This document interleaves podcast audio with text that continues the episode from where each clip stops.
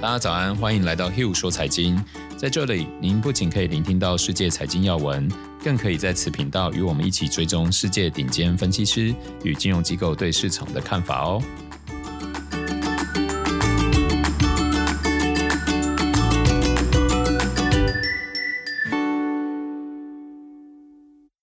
大家好，欢迎来到 Hill 说财经，我是 Hill，我是 Sarah。哇，一周真的过得好快哦！现在每一周的那个变化都非常的惊人。上周美股就科技股纳斯达克反弹最多，反弹二点三七个 percent。但我们今天是礼拜二录音，对，礼拜一又有跌，又跌回去了。对，所以年至今的跌幅，标普差不多是二十个 percent，纳斯达克差不多三成。哦，这是指数，这不是个股哦，对对对，这其实很可怕。道琼的话大概是十五、十六。然后 Russell 小型类股的话是大概二十四，好，其实标普跟小型类股跌幅已经差不多，那这个意味着其实有一些小型类股应该在底部找到一些支撑了，嗯，要不然之前其实小型类股是跌得很很可很惨，对，很惨的。那上周表现比较好是欧盟五十哦，是涨了三点三三个 percent，年至今跌幅十九个 percent。日本的话上周是小涨零点二二，年至今跌幅五点四七。好，但因为这个还没有加汇损，所以只要是一个海外投资人投资日股的话，在汇率上面会有比较大的损失哦。那可能听听众朋友会问说，诶，那为什么日元贬这么多，日股会表现这么好？大家可以想象哦，假如今天这个我们台湾厂商出口嘛，对，都出口，然后假如台币贬到四十，嗯，哇，那你的财报就会直接暴增三十个 percent 的营收，对啊，什么都不用做，直接暴增，所以。通常一国的汇率的走贬啊，对于该国的股市都会有蛮好的表现。表现哦，嗯、除非是那种高通膨啊，比如说像是之前委委内瑞拉这这种，那个已经对，就会那种高通膨，就是整个金融市场就是崩坏了，那种是另当别论。哦，所以通常日元走贬，我们我记得前两周我们有聊到一件事情，就是有经济学家提出警告嘛，就是假如说这个。日本政府在放任日元继续走贬的话，可能会带来新一轮亚洲市场的货币竞相走贬，嗯、大家都开始摆烂嘛。对，因为你你们可以想象，就是今天同样一个商品从中国出口跟从日本出口，嗯，对不对？你就是光日元今年的贬幅就非常哇，它就已经有直接多了很多的价格竞争力嘛。对啊，因为你同样的这个工厂。生产，它甚至什么都不用做，它在外面销售就可以开始打折。对啊，对啊，打折就有竞争力嘛。那其他国家势必刚开始可能忍忍受一下，那后期大家就会开始，对啊，就也会受不了，嗯、觉得哎，你怎么可以吃占我们占我们这种便宜，吃这种豆腐？哦，那假如亚洲市场都开始竞相争辩的话，那其实会带来一新的一轮这个算是可能就金融风暴了。嗯，对对对，因为亚洲为什么要竞相证明？因为亚洲就是一个高度仰赖就是制造、加工、出口的整个区域都是这样。好，所以假如竞相证明，可能又会有新的一一波，而，是大家需要担心的。那上周中国表现是直接落后啊，上证跟香港恒生都是跌三点五，然后恒生跌四点四，那年至今大概都跌十个 percent，算相对抗跌，因为去年就先跌了嘛。好，那我们看一下我们认为重要的比值哦。美国国债殖利率十年期的上周从前一周的二点八，上周来到三点零八。那这个数值大幅的攀升，其实来自于上周这个就业劳动力市场的数据非常好，好，所以市场认为这个软着陆几率提高，那也就认为这个联总会可以鹰派一点，对，好，所以利率就提高了啊。但是昨天又又走低，好，反正现在市场就是。起伏震荡，对对对，就是很像一个暴风雨里面的海域，你真的不知道一下顺风，可能下一刻转向就变逆风哦。所以，呃，还是提醒听众朋友们，不要在这个时候仓促的做大额进场的决定啊。这个股市变化真的太多。好，然后我们看到大型类股跟小型类股是小跌零点三九个 percent，也就是说，小型类股表现相对好一点点。然后市值与 GDP 的比值，就巴菲特指数哦，上周是小涨一点九四个 percent，因为就跟着这个股市股市走嘛，嗯、对然后新兴市场与全球市场的比值是跌了一点零一个 percent，因为上周中国表现不好，然后欧美表现相对好。恐慌指数是跌了七点七二个 percent，从二十六点七来到二十四点六，越来越低是好事。但是录音的今天的前一天礼拜一又变化了，因为礼拜一跌啊。对，所以哎呀，这个就我们有些。数值就先听听啦，以后、嗯、对，然后科技跟传统类股的话是涨了二点二个 percent 哦，上周就是纳斯达克一枝独秀嘛，哦，所以科技类股表现的相对好。那我们看一下呃一周跟一个月的产业趋势哦，呃，Sarah 帮大家统计出来，呃，前一周走强的有资讯科技、通讯媒体跟非核心消费哦，那资讯科技终于算是一反就是很弱势的状态，嗯、它的。月走势跟周走势都变成比大盘强喽。嗯，好，再我们看看后续再关注，假如可以持续的话，那就意味着可能应该就找到一个底，就是近期的底部了。那周走弱的有哦很多，医疗保健、核心消费、公共事业、不动产、金融、能源、原物料，其中还有一个工业是从比大盘好变成比大盘差嘛？对。然后月月的方式，月的这个走势也比大盘差。好，所以呃，当看到这种比大盘开始变差的时候，那我觉得，假如我有比较大的部位在这个这个产业里面的话，我应该会试着做一些调节。好，就像之前跟大家分享那个能源嘛，嗯，哦，它今年也是一路走强，走强，走强，然后我们就开始提醒大家说，因为大环境是是有一些警讯嘛。那假如有经济衰退风险的话，它势必会冲击到油价和消费。哦，那一定会对于后续的这个能源类股，尤其涨多的拉回也很可怕。嗯、对啊，那工业的话，现在看起来也是从一个比较好的方向开始要走弱。好，这个大家要注意哦。那我们看一下 ETF 的状况哦，就是产业相对大盘走强，然后金流也增加的，目前有医疗保健跟公用事业哦，其实就。意味着这跟前一周完全一模一样嘛？样就是保守的产业净流持续在进，对。然后剩下产业走弱，净流在减少。有能源哦，过去一个月这个 ETF 就跌了二十个 percent 嘛，然后惊人。对啊，这个不是我在不我我警告是有意义的好吗？好了，算了。然后金融的话，最大 ETF。也是金流呃产业走弱，金流减少。那过去一个月跌二点二个 percent。原物料的话，最大 ETF XLB 过去一个月跌十点八个 percent。非核心消费是跌一点五个 percent，最大 ETF XLY 啊，里面有 Amazon、特斯拉、Home Depot、麦当劳、Nike 等等。其实非核心消费今年算是还还算相对抗跌了。然后工业的话，过去一个月跌三点九个 percent。那最大 ETF 是 XLI 啊，里面有 Honeywell 啊、UPS、UNP、波音、RTX。开拓等等，好，那这个就是先跟大家 update 一下上周一些变化，然后需要注意的东西，嗯，好吧。那我们再来看分析师时间。呃，上一周的反弹在昨天重跌之前 好像都不错。好，那 Sarah 就帮大家抓了过去从零八年啊，就金融海啸以来啊，十四年的时间哦，呃，统计一月到十二月。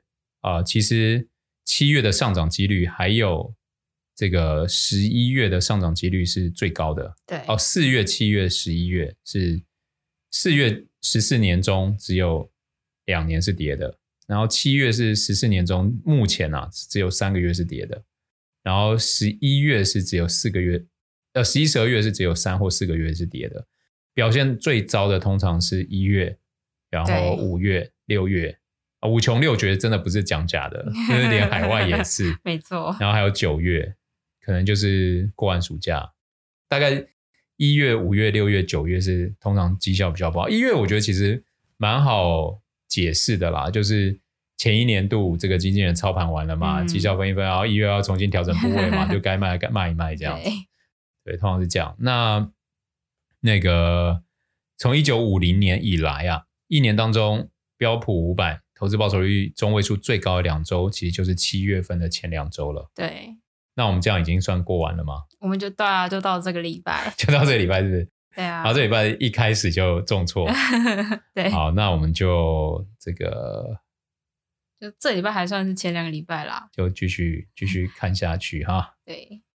然后我们看到有一个 FTI Consulting 在二零二二美国线上零售预测的报告里面啊，有讲出说，原本在新冠疫情前预测线上零售额大概要到二零二五年才能达到一兆美元的里程碑啊，但即将在二零二二年就达成。然后，呃，成长轨迹和疫情疫情前预测的一一致。新冠疫情导致约四千亿美元的零售额，在二零二零以及二零二一年转移到电商的通路。大型全通路零售商是这段时间时期线上销售大幅成长的最大受益者。疫情加速了电商的采购还有线上的采购量，让整个消费模式转向。但现在购物者其实从去年开始就开始回到店面了嘛，嗯，所以 Target 啊这些才有不错的表现。Costco。那这个趋势到底会怎么样？还是未知数？其实我觉得这这是废话了吧？没什么好报啊。上礼拜啊，不好意思啊，当我们开始讲一些废话的时候，就是上礼拜真的没什么事的时候，不要怪 Sarah。那我觉得下一个其实蛮重要，就是零售商库存堆积如山哦。可能有有的听众朋友们在看一些前端数据会就意识到，但这边其实就是点出，就有分析师看到哦，就是库存的一直提高。逼着像沃尔玛或者是 Target 等等的这种大型零售商开始降价促销，然后其中最大的商品类别应该是服饰，嗯，然后或者是一些季节商品，哦，所以之前去年这个疫情好像在欧美衰退，然后大家大举购物的那个热潮已经不在了，对啊，而且对，所以现在大家真的要很很注意跟小心谨慎。好，然后。上周我觉得还有一个数据是在讲那个，还记得之前我有跟大家聊到那个美国美西西岸那边房市有在出现修正嘛？对。然后因为我昨天有看到一份财经媒体就讲说，标题写美国房地产止跌回升，然后我想说，哎，怎么那么怎么那么快？怎么会？有吗？没有吧？所以我就觉得天哪，真的。让我觉得做 Hugh 说财经这节目是有意义的。没有止跌回升啊，现在房价直直落耶。对啊，所以就是我觉得有些财经媒体它就是不能啊，就是可能它它有一些主观意识，嗯，然后可能一个通膨的数据一往下勾，他就说通膨已经转转弯了。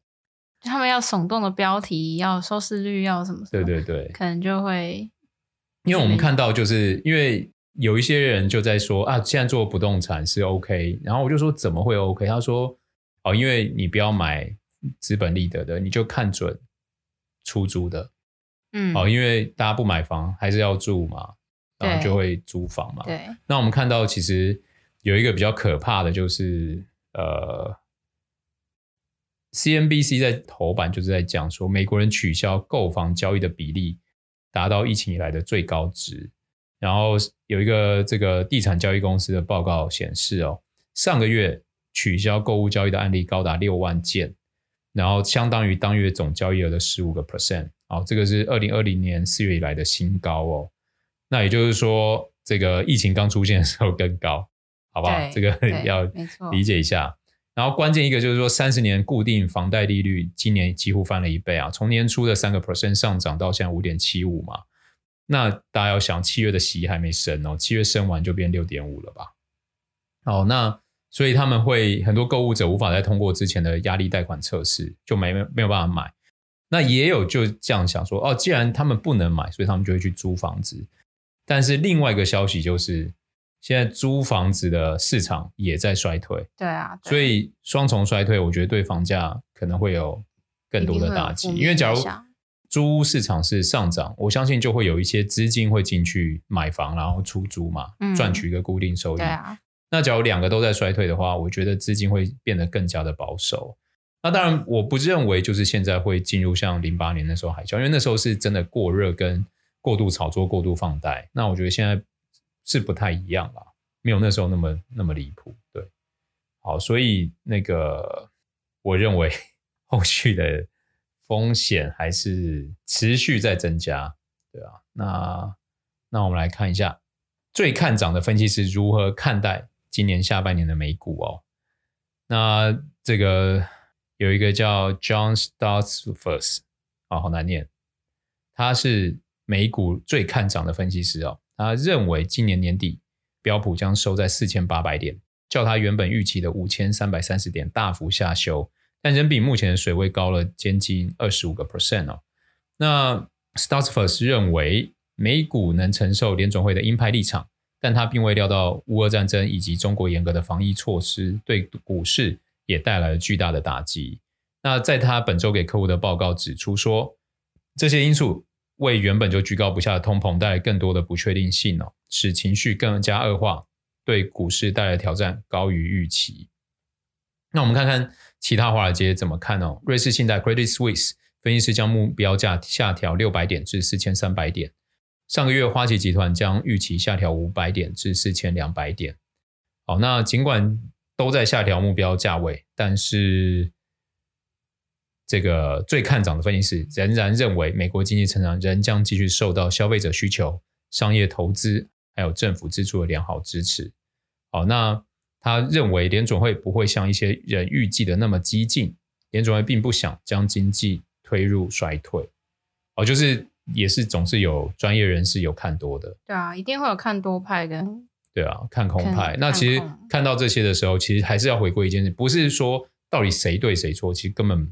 不重要，重要是我们的财务实际状况，对啊，能允许我们在这个时候，比如说是要加码，还是我们必须要减码？嗯，比如说，假如你今天财务非常宽裕，那其实这个时候为什么不能加码？就像市场上在跌，但是其实我们已经看到很多小型类股，哦，甚至一些消费类股都有不错的这个打底跟反弹了嘛。嗯，那只是因为大环境其实还在一个大风暴里面，对啊，所以。